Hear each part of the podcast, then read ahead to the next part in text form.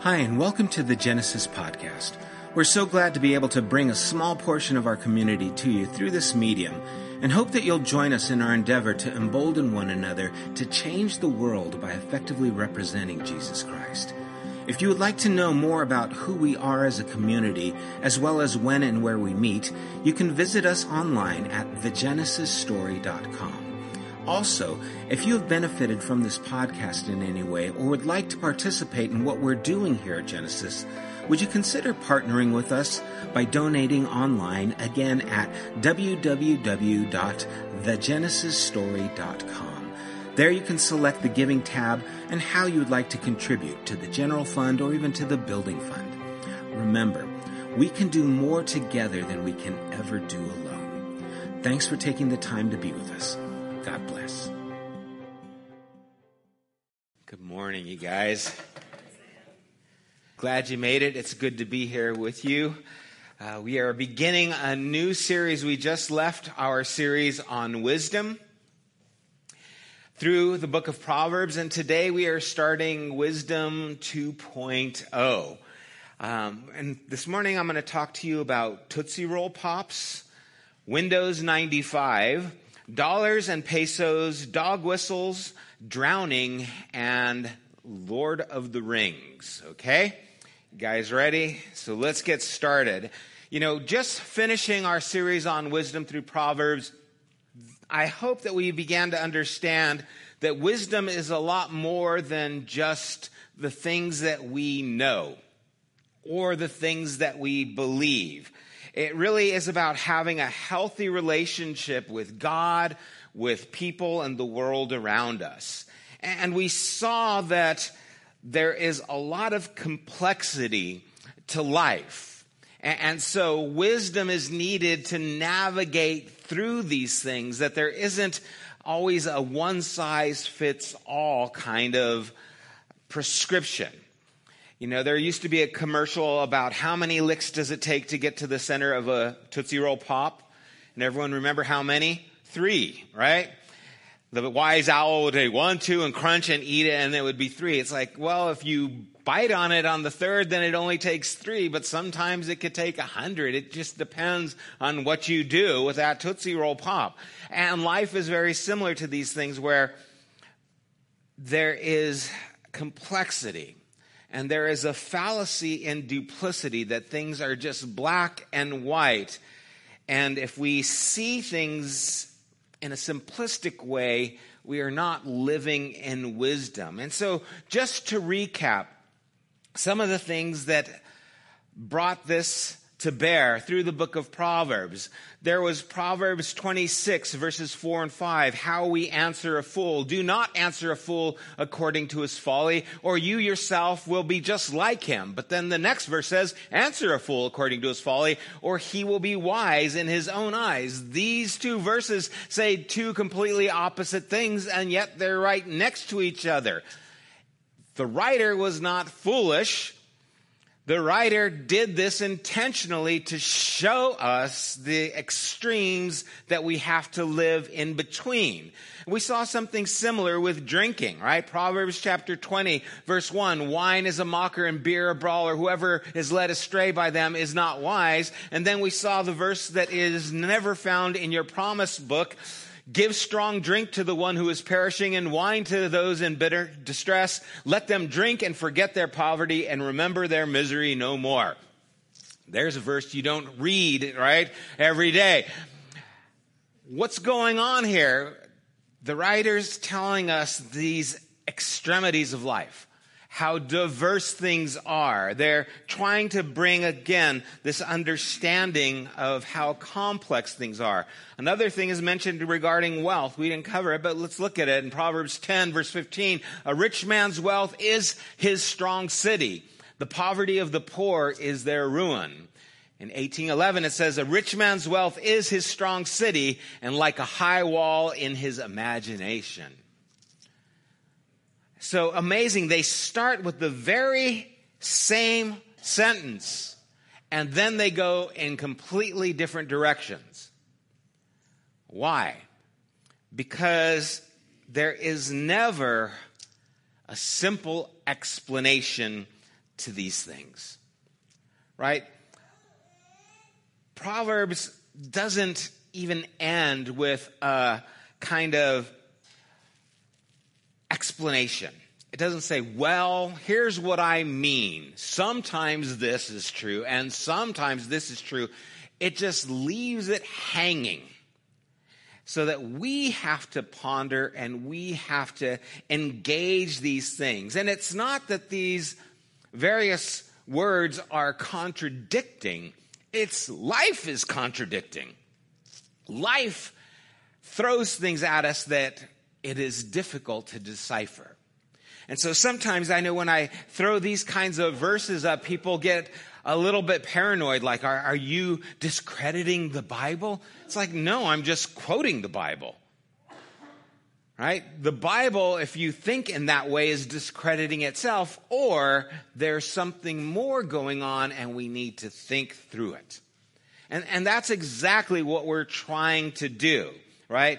We're supposed to ponder these things. We're supposed to try and see how we navigate. We are supposed to inquire of wisdom. And here's the great news. Wisdom, she is available. Right? According to the book of Proverbs, she is standing on the wall. She's inviting us to the table. She is calling out to us. She is embroidered into the fabric of creation. And this is important because as we move forward, we're wanting to understand how then do we inquire about this wisdom? How do we gain it? Where do we find it? And just again to, revert, to refer to some things in Proverbs chapter 8, verses 23, it's actually to 34, or 31, I'm sorry. It says, I was formed, speaking of wisdom, long ages ago at the very beginning, when the world came to be, when there were no water depths, I was given birth. When there were no springs overflowing with water, before the mountains were settled in place, before the hills, I was given birth. Before he made the world or its fields or any of the dust of the earth, I was there when he set the heavens in place when he marked out the horizon on the face of the deep, when he established the clouds above and fixed securely the foundations of the deep, when he gave the sea its boundary so that the waters would not overstep his command, and when he marked out the foundations of the earth, then I was constantly at his side. I was filled with delight day after day, rejoicing always in his presence. I rejoicing in his world and delighting in mankind. And so wisdom is saying that she was there from the very beginning before the creation. And there is a lot of correlation and similarities between what is expressed here in wisdom and what is expressed about Christ himself. Paul tells us in 1 Corinthians 124 that Christ is the power of God and the wisdom of God. In Colossians 1 verses 15 and 7, it says, The Son is the image of the invisible God, the firstborn over all creation. For in him all things were created, things in heaven and on earth, visible and invisible, whether thrones or powers or rulers or authorities. All things have been created through him and for him. He is before all things, and in him all things hold together. So in Proverbs, we see that wisdom was given birth, and here we see that Christ is the firstborn of all creation. It is speaking of preeminence. It is speaking of authority. That Christ was there at the very beginning, even as wisdom was there. We saw that wisdom was there before he, God, made the worlds. We know in John 1.10 that the world was made by him, speaking of Christ. So there is this strong and interesting correlation between wisdom and Christ, which brings us to this wisdom 2.0 there are times where I remember certain ads more than others. And for some reason, I remember Windows 95 because they presented it, I think, with the Rolling Stones songs started up, right? Because then you would go to the bottom and click start. And I remember that because I remember buying Windows 95 and thinking, oh man, this is the greatest thing. Now, I since abandoned Windows and I'm a Mac guy. And so even Mac has had, you know, Sierra, High Sierra, and they've got El Capitan, and I think they have Catalina now or something like that. It's like always progressing. And, and so there is this presentation of something that is better something that is more. There is a change that is taking place. And where we've looked at wisdom and its complexity and having to navigate through life, there is a wisdom that I like to call gospel wisdom. It's almost a subversive wisdom. It's a wisdom that can be seen more clearly in Christ. And we're going to start with this story in Acts chapter 9. And we're going to look at the conversion of Saul. Because in this story, I believe we start to get a little glimpse of this wisdom 2.0, this gospel wisdom that we're going to spend a few weeks on. In Acts chapter 9, starting at verse 1, it says, Meanwhile, Saul was still breathing out murderous threats against the Lord's disciples. He went to the high priest and asked him for letters to the synagogue in Damascus, so that if he found any there who belonged to the way, whether men or women, he might take them as prisoners to Jerusalem. Now we start off saying, okay, here is Saul and he's on mission. He's going to Damascus and he's got the authority to take captive, arrest, and put to trial and maybe even put to death these who are part of the way. And it says here that it was men and women, which is important to note because women were a very strong part of the beginning movement of Christ. Jesus appeared in the resurrection first to women. We know from different parts in the scripture in Luke chapter 8 that there was Joanna, the wife of Chuza, a manager of Herod's household, who actually supported Jesus' ministry. And so the reason he was taking both men and women is because women were as much a part of this beginning movement and very much instrumental in it as the men. It also says that they belonged to the way. And that's what they referred to these followers of Jesus as those who belong to the way. Now, what an interesting thing to name it. Why would they call it the way? Well, it really was a way of living in their world. They were living differently in a way where they could notice. They saw them and how they were living and they recognized these things differently. Right? They were living pointing towards the kingdom of heaven as Jesus talked about it.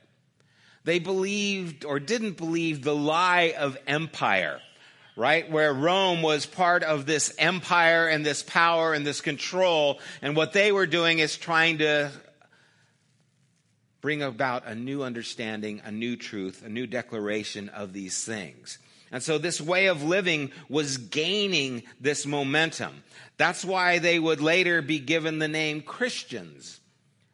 Why? Because they looked so much like Jesus that they called him little Christ. Now, today we give ourselves the name Christians. But remember, originally others saw them and named them that. Why? Because of the way they lived.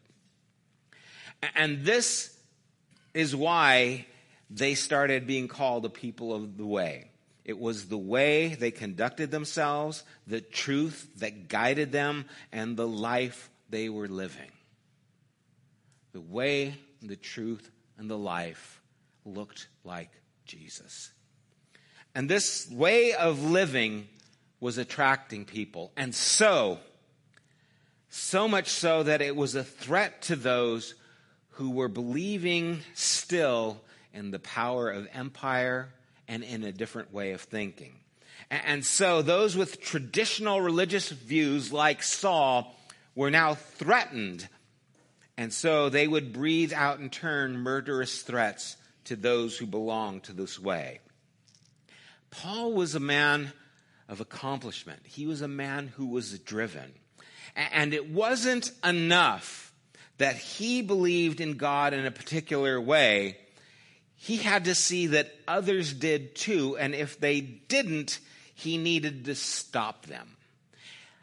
This is a type of understanding of the world that, again, these people were confronting because this is very egocentric, right? The ego needs opposition so that it can prove itself right.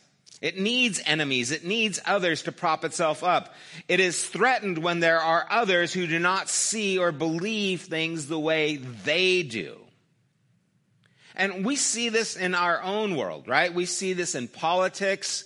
We see this in all the various denominations that are out there where one will believe one thing and it is very important that they let everyone know that these other people are wrong.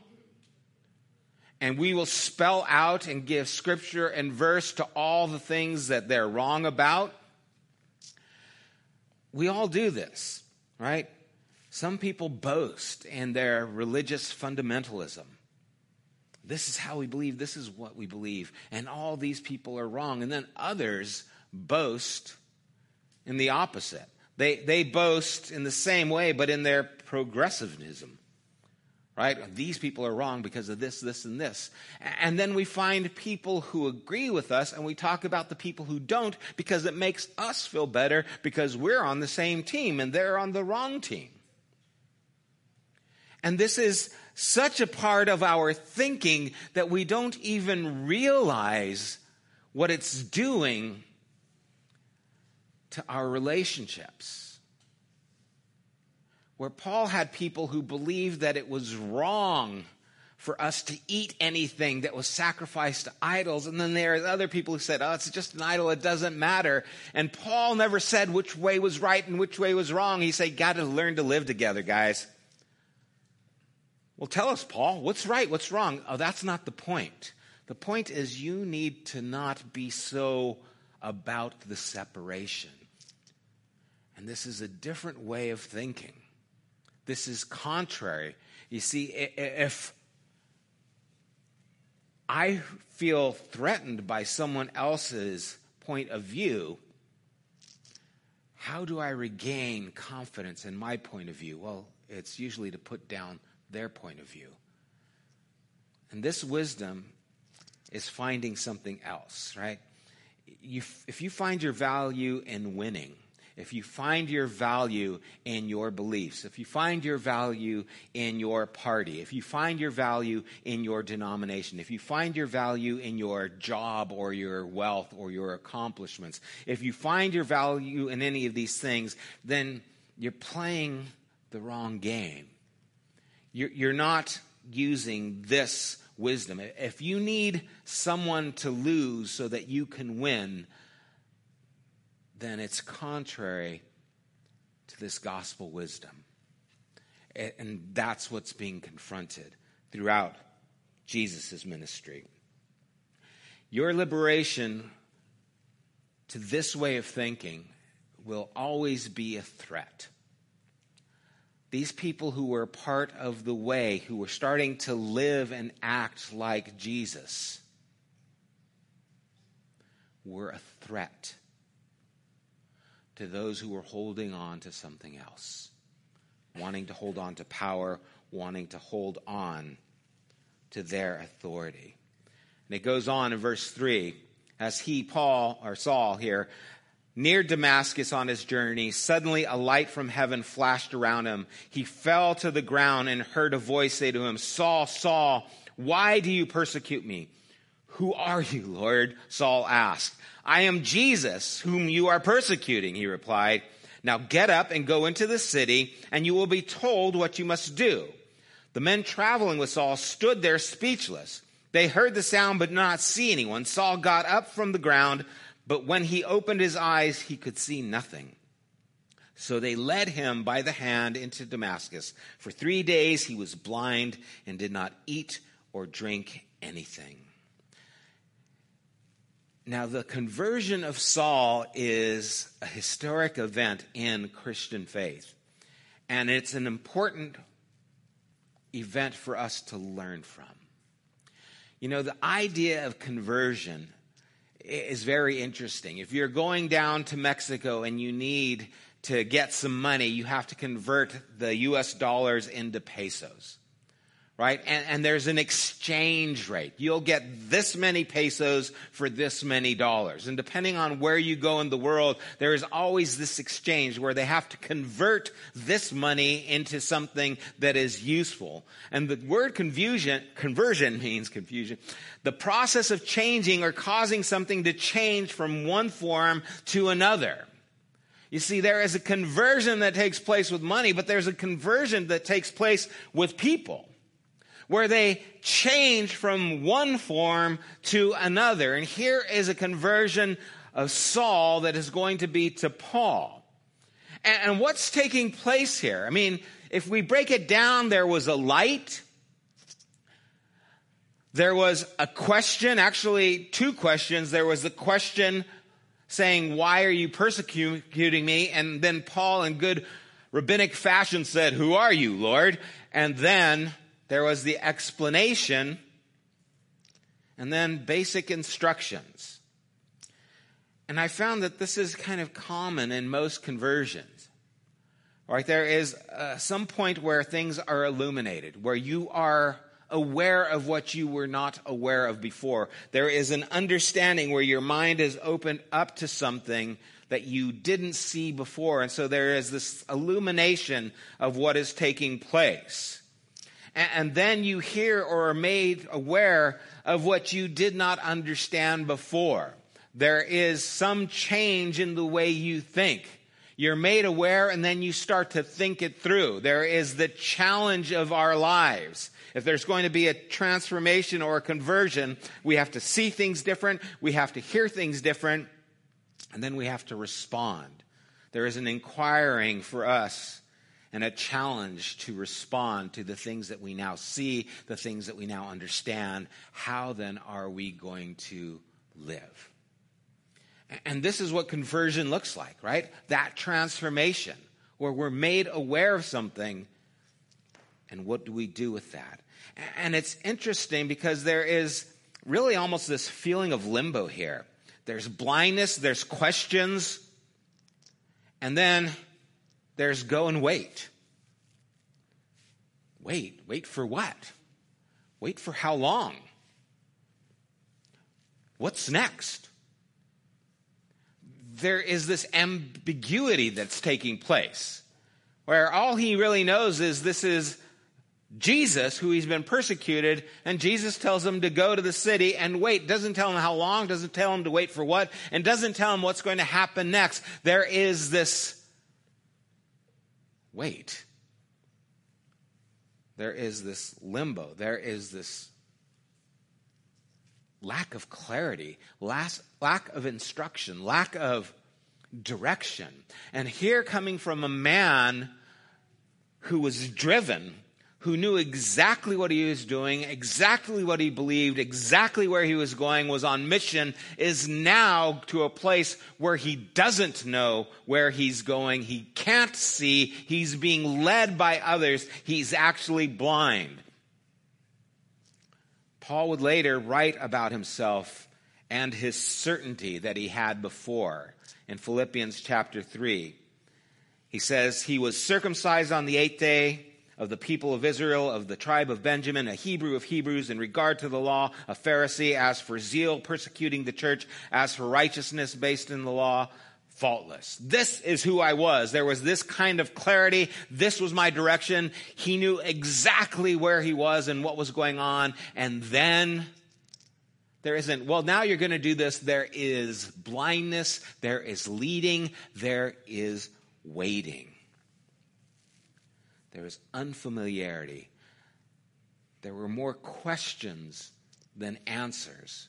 There was more inactivity, what to do, than there was activity. He's actually being stripped of everything that he pre- previously relied on. Everything that he thought gave him worth, gave him value. A Hebrew of Hebrews, a Pharisee blameless in the law, all these things that were of meaning to him and value for his identity are now taken away. And Saul had to see himself in the light of Christ who Christ was, what he did, and how he lived, and how his followers represented him, the people of this way. He had to see things differently. But to see things differently, he first had to be withdrawn from where he was. He had to change. He had to wait and he had to be still. I mean, you think about a man who's heading into the city with conviction, with purpose, determination, and now we have a man blind, helpless, being led, and undetermined what he's going to do or what time it's going to take place. A leader is now being led, and everything that would prop himself up was now taken away. And this is where it begins. It's also interesting that those who were with him didn't have the same encounter. Right? They heard something. They knew something had happened, but there was no voice that they understood. You know, it's like having a dog whistle and you blow it and you can't hear anything, but the dog's head turns and goes, What's that? It's hearing something that is at a frequency that we can't discern, and so we don't understand or can't hear that. We, we don't have the ability to attain that. And, and I wonder sometimes when God speaks, maybe the problem is we are just not listening. All right, have you, have you ever maybe seen a person?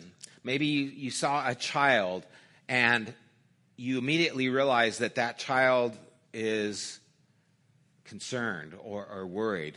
And you go up to them and you find out that they're lost right? You just see them standing and maybe the way they're looking and that you just, hey, are you okay? And then they start crying, I can't find my mom, right? Now, there might be hundreds of people around them, but you were able to see what was going on and identified what was happening. Or maybe you see a person in an expression on their face and you say, Hey, are you okay? And then you find out, Well, no, I'm going through this. You are able to read something. Maybe there is something that we're able to pick up and understand that you are understanding because you are seeing things, because you are hearing things that maybe others aren't.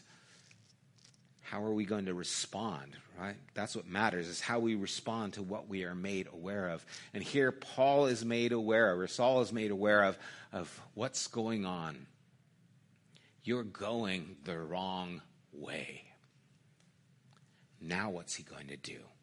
how is he going to move forward? You see, and how do you take such a strong personality, someone who's so driven, someone who has learned, who knows what he believes, knows why he believes it, is able to argue his point of view. How do you get that person in that state of mind to understand that they are completely missing the point?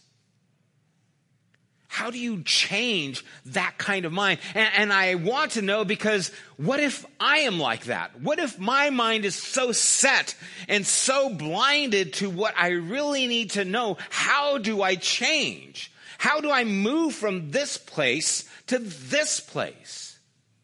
You know, if a person is drowning, they are dangerous because they are fighting against being rescued. Sometimes we are our own worst enemies. God is trying to speak and we are so adamant in fighting against it because we have found security in the things that we hold on to, the beliefs that we hold, even if they're wrong. And we will kick to the nail to defend a position that sometimes just needs to be let go of. How do we move from that place to another? If we want transformation, we have to start with nothing.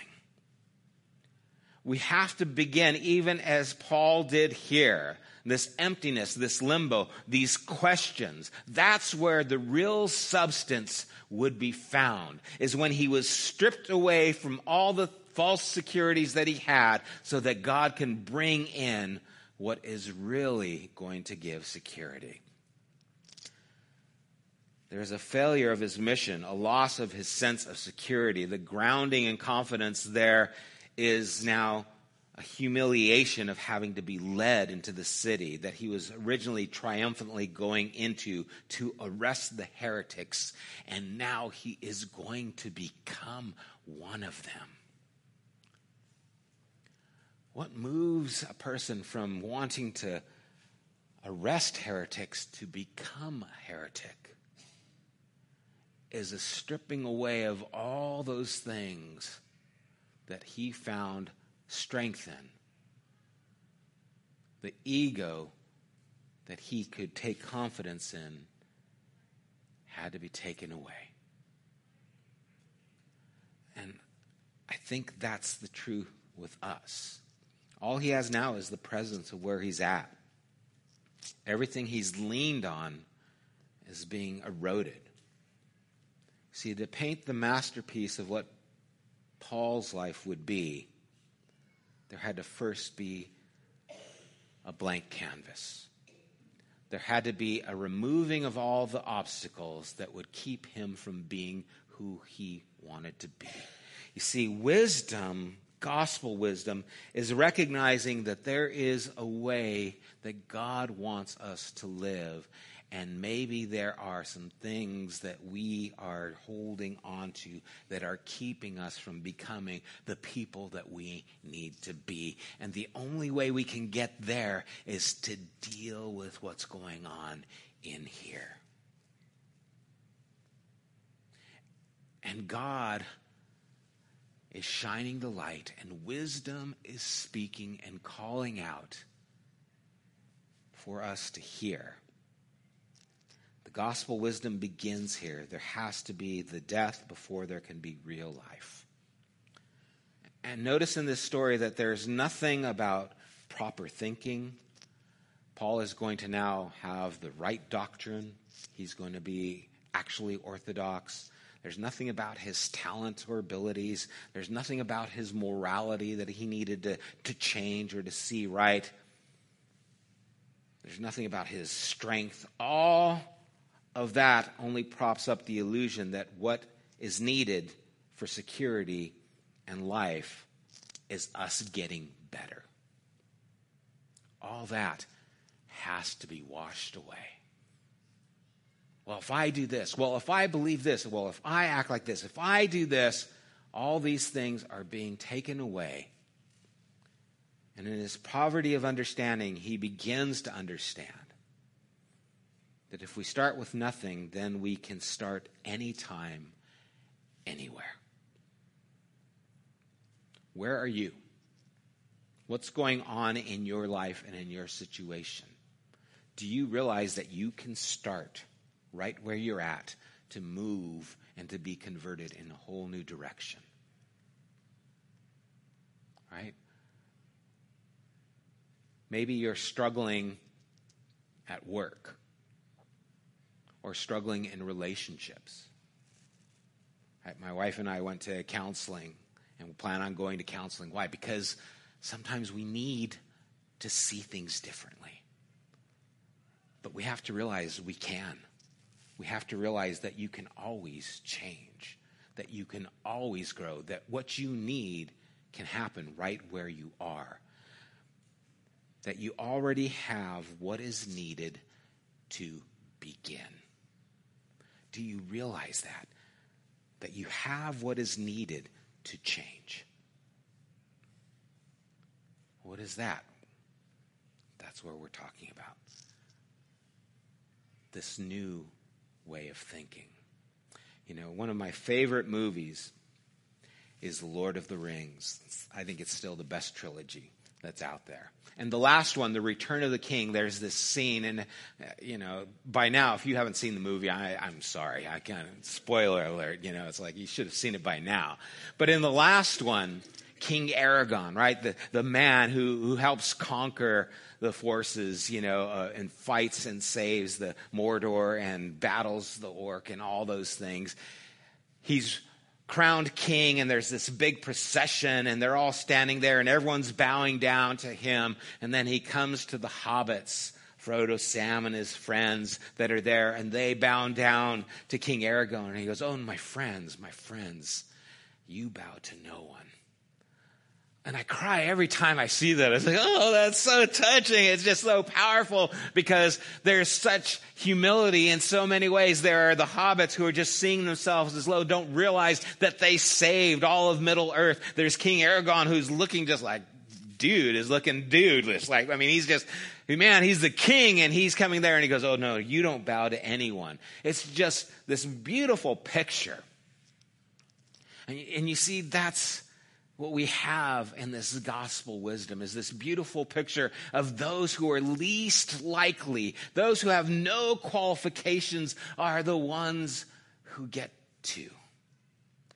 Another famous story, the prodigal son. You guys know the story. There, there are three characters in that story right? There is the prodigal, the one who is wayward, who goes and squanders all that he has. There's the eldest son and then there is the Father.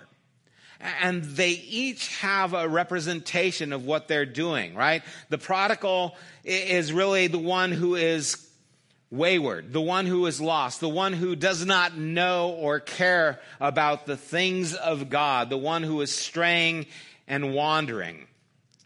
There is the father who represents God, and then there is the oldest brother who represents Israel religious Israel, who represents exactly what Saul was.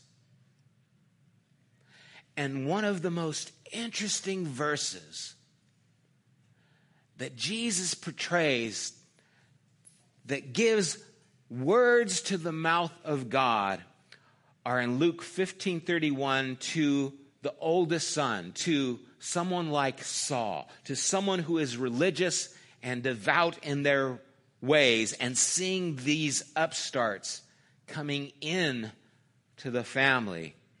And he says in Luke 15:31, "My son," the father said, "you are always with me and everything I have is yours." Let that sink in. God is not telling Saul, you're wrong all the things you're doing are wrong. What he's doing is telling him, You're always with me, and everything I have is yours. Now, what that's doing is that's answering all those things that I had to do to get to you, right?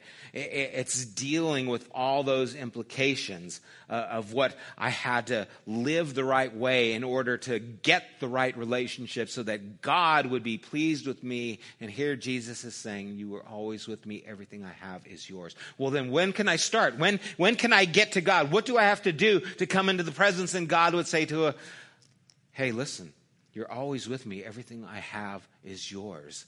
That you are ready right now. That everything you need, you already have. God will fill in whatever is lacking. See, gospel means good news. Gospel wisdom is good news wisdom. It is helping us to see things in this different light. And so Paul would later say in the same passage in Philippians, whatever were gain to me, I now consider the loss for the sake of Christ. What is more, I consider everything a loss because of the surpassing worth of knowing Christ Jesus my Lord, for whose sake I have lost all things. I consider them garbage that I might gain Christ. Why would you consider all those things garbage? Were they all bad? They were bad, and that they kept me from seeing what was good. They were bad because I was blind to how close God really was. They were bad because they were something that I could take ownership of and hold and I could use against others when God was for the prodigal and is for me. The things you thought you needed were unnecessary, and what you really need is available to you right here, right now, just as you are. the wisdom of God, the gospel wisdom, is available to every one of you right now, whatever you're going through in whatever situation. You don't have to become someone else. In fact, you have to recognize that in your lack is where God meets you. It is, is that bankrupt spirit. Blessed are the poor in spirit, for theirs is the kingdom of God. What? This is where we start. We start with nothing. That's good. I got nothing. I got nothing. I'm ready. Right? I don't have anything to give. The other day I left my wallet at home and I needed gas. All right. And I was out in Woodland Hills. I was, you know, 50 miles away and I had no gas, no money, no wallet. But I had my cell phone and I had Apple Pay. I know Google has the same thing, but I had what I needed. I went to a gas station, I went ding, and I filled up and I was good to go. See, I didn't need what I thought I needed. I had what I needed. You have what you need. You're ready to go right now where you are. Gospel wisdom is what meets you in the blindness, the emptiness, the absence of ego. That is when you're really found. People of the way, people of Christ, are people of the cross and of the resurrection. We believe life is found not in our striving to attain, but in our dying to ourselves and that trying to satisfy and be good enough. That resurrection, there is hope. That there is always hope. That there is always the chance for change. What is dead can be made alive by Christ. That's our hope. That's what resurrection life is all about. And so Paul would later write in Romans 8 For I am convinced that neither death nor life, neither angels nor demons, neither the present nor the future, nor any powers, neither height nor depth, nor anything else in all creation will be able to separate us from the love of God that is in Christ Jesus our Lord. Amen. If when I was an enemy, he was my friend. If he loved me while I was still a sinner, where are you? What do I need to do?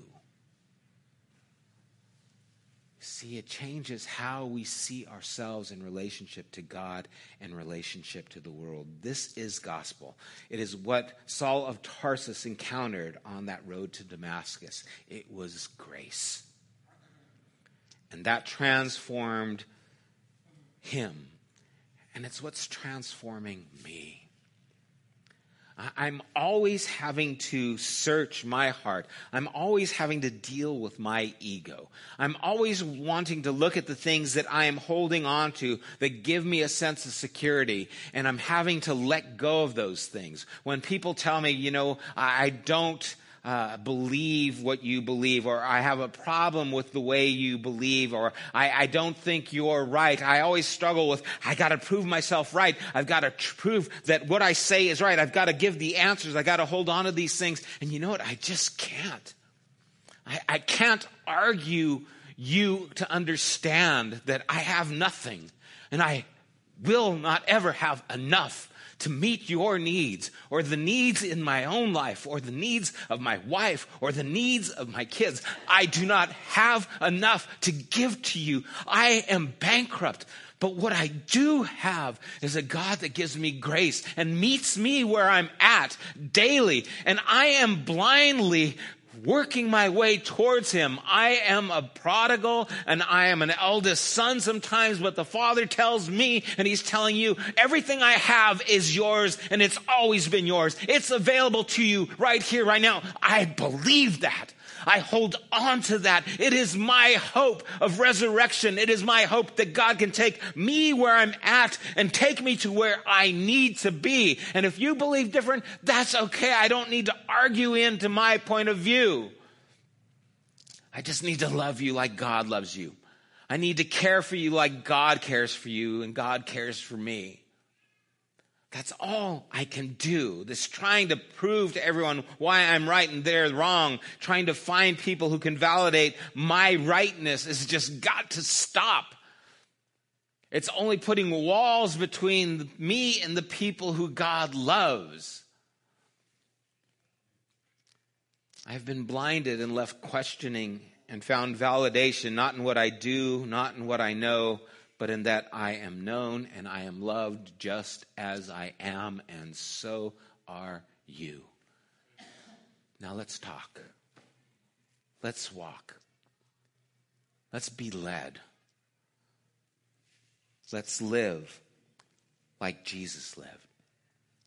Let's understand that it is the way we conduct ourselves with one another. It is the truth of who God is and how God loves that guides us. And it is this life that we are living that brings us into the wisdom that God is wanting to give as we understand how to live with one another. Let's pray.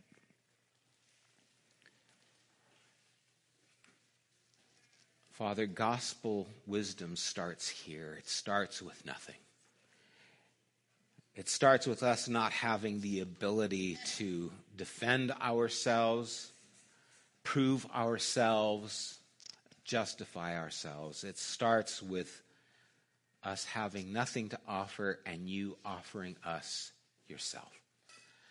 And I pray, Lord, that this would be a foundation that we can build on that this would be a freedom, a liberty that we are able to embrace. And Lord, I have been wrong in the past and I will be wrong in the future. But my validation isn't about if I'm right or if I'm wrong. It really is about you. And so I choose to start with nothing. I choose to start with my hands empty and open to you. I, I choose to start leaning into your love for me. And my belief that that is enough. That this is the wisdom that's been woven into creation that we get to now engage in.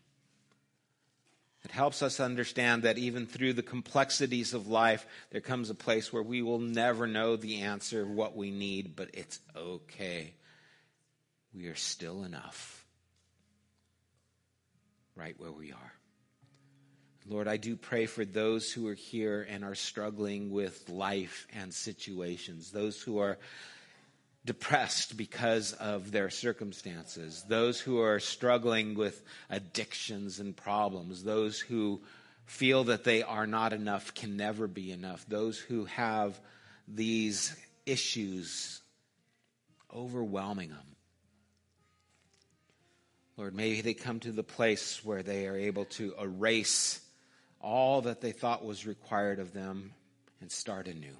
May cross and resurrection be a part of their life today. May we die to trying to live to please you and others, and may we live in a newness of life that there is hope for us and our life tomorrow. God, we thank you for your goodness for this good news. May we too be people of the way. Let's stand together. May you be blinded by the wisdom of God that seems foolish, and the strength of God that is found in our weakness. May you understand that God is always with you everything He has is yours. God bless you guys. Have a wonderful week. You have been listening to the Genesis podcast. We invite you to join us at one of our weekly gatherings. You can find more information at www.thegenesisstory.com as well as opportunities to help financially support this podcast. Thank you for listening.